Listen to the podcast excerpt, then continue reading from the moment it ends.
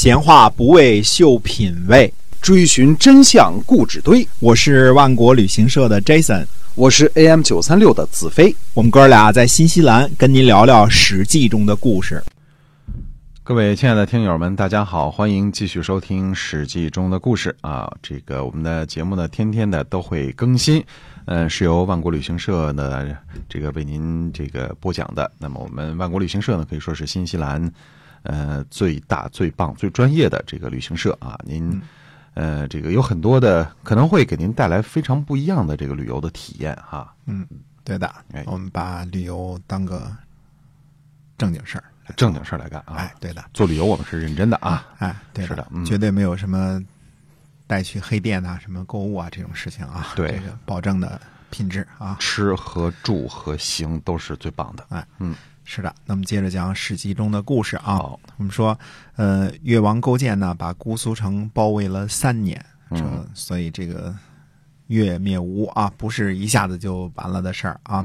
到了鲁哀公二十二年，也就是公元前四百七十三年冬天十一月的时候呢，吴王请求屈服，吴王呢派王孙洛前来求和啊，请求呢看在想当初吴王夫差呢也曾经放过越王勾践一马的情分上呢，不要灭了吴国的社稷啊，这个遵循春秋的礼法。嗯，勾践呢，呃，不忍心，就准备答应。嗯嗯，看来这个好多这个我们现在的剧啊，这个这个都把勾践呢一一一面倒的描写成一个心狠手辣的一个人啊，这个。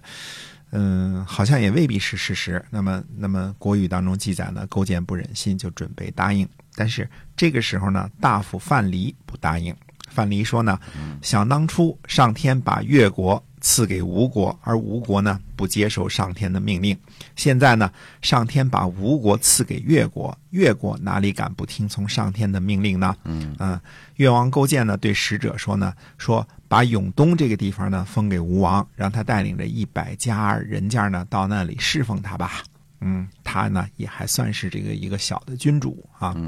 永东就是现今我们说的这个舟山群岛啊，就是给你迁到海岛上去，带着一百家人家过日子得了。这一百家人家就侍奉你这个吴王夫差啊，就得了。嗯，那么呃，王孙洛呢又一次呢出使越郡，好言好语呢相求啊。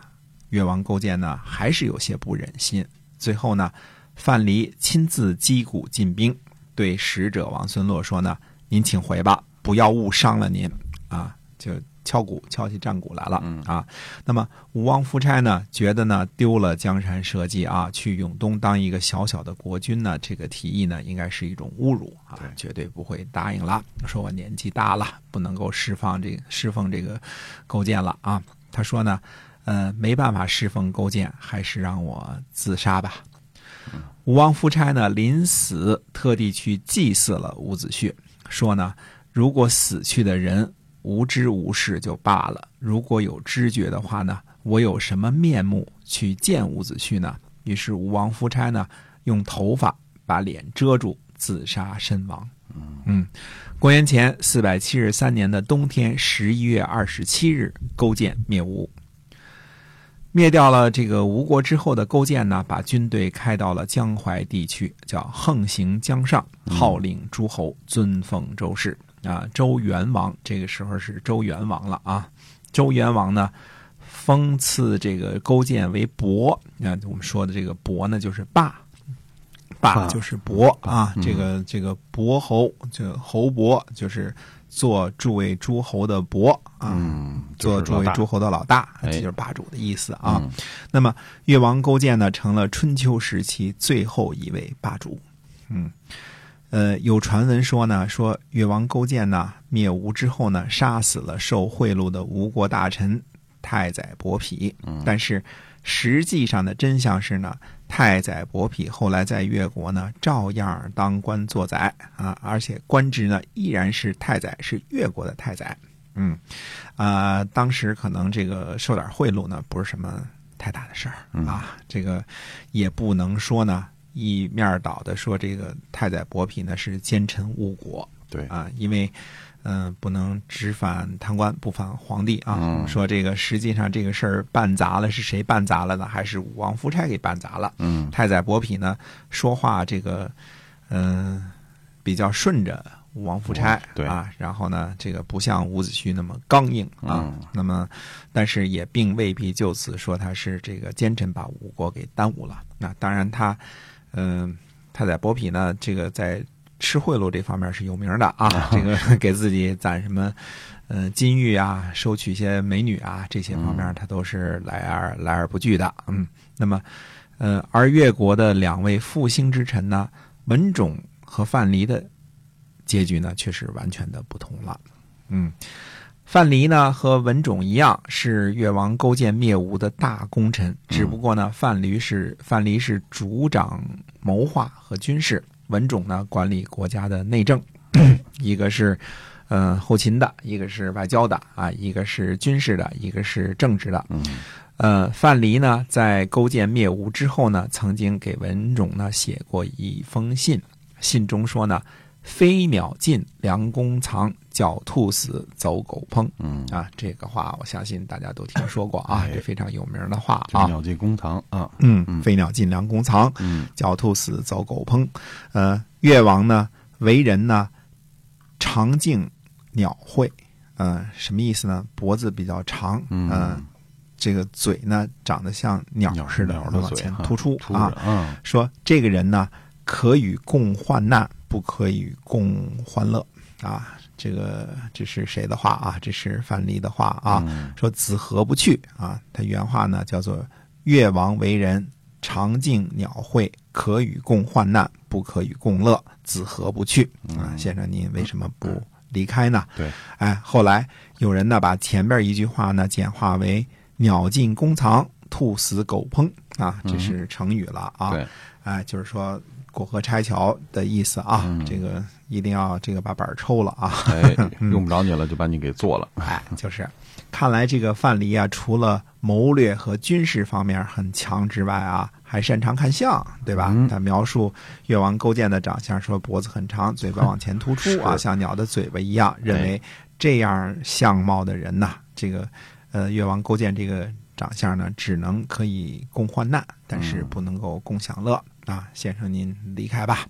文种呢，显然是这个听得进这个范蠡的话的一部分，但是呢，可能不想离开家乡，于是呢，就请了病假，啊，请病假这个休息嘛，啊，没想到呢，其他的臣子呢就进谗言说呢，说文种想造反呀，嗯。嗯，于是呢，越王勾践呢就赐给了文种一把宝剑啊，这个赐剑的意思我们都前面说过了啊，很明白啊，还说还捎话说什么呢？说先生您呢交给我七条计策，用了三条就把吴国灭了，剩下的四条计策您就和先王去试验一下吧。文种呢伏剑自杀，嗯。勾践呢称霸之后呢，范蠡被封为大将军。范蠡觉得呢，大名之下呢难以久居，于是呢就给勾践呢写了封信，说呢说臣听说啊，主忧臣劳，主辱臣死。原来大王您在会稽受辱的时候啊，我没有殉死，就是为了今天啊灭吴称霸这件事儿啊。现在呢，既然血洗前耻了，我呢也可以承担会稽受辱的责任，去死了。嗯，勾践回信说呢，说寡人呢想把越国的一半儿分给你，你不同意的话呢，就杀了你。嘿，嗯，范蠡回信说呢，说您下您的命令，我呢还是按照我的意思去办。于是呢，就带着自己的亲信呢，化妆逃走，带着金银细软呢去隐居了，再也没有回来。啊，我们顺便提一句啊，这个什么带着西施一起走，那是后来瞎编的啊，啊因为这个，呃，英雄的故事不加点美人呢，就没有颜色啊，哎这个没那么热闹。这是调调调味儿啊。对，，色香味俱全才行呢啊。嗯这个，呃，范蠡实践了老子那句话啊，嗯功成名就身退，天之道也。啊没错。这个相当相当有道行的人。嗯，嗯，但是这个这个范蠡的故事呢，我们说呢，在这个《史记》当中呢，还有一个算作野史的这么一个记载啊。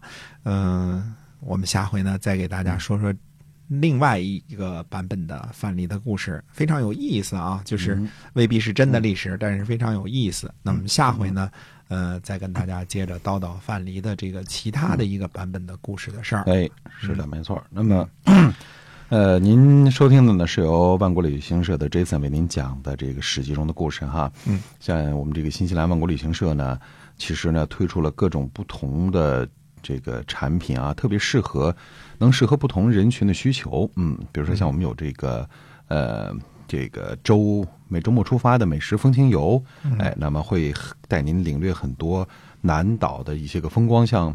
最美的皇后镇，还有呢，我们可以这个去万国独家的农庄去欣赏美景，喝点喝点这个当地特有的美酒，尝尝三文鱼，都是特别棒的体验哈。嗯，相信呢会给您哎带来完全不一样的旅行的感受。那么当然，我们的这个可以说是产品呢特别特别的丰富，我们没办法。没办没办法在节目中呢，这个一一给您详述。您可以关注一下我们新西兰万国旅行社的呃公众号啊，就搜索“新西兰万国旅行社”就行了，里边有特别呃详尽的这个介绍，总有一款呢会适合您的。好，我们今天啊节目就到这儿，跟您说再见了，我们下期再会。再会。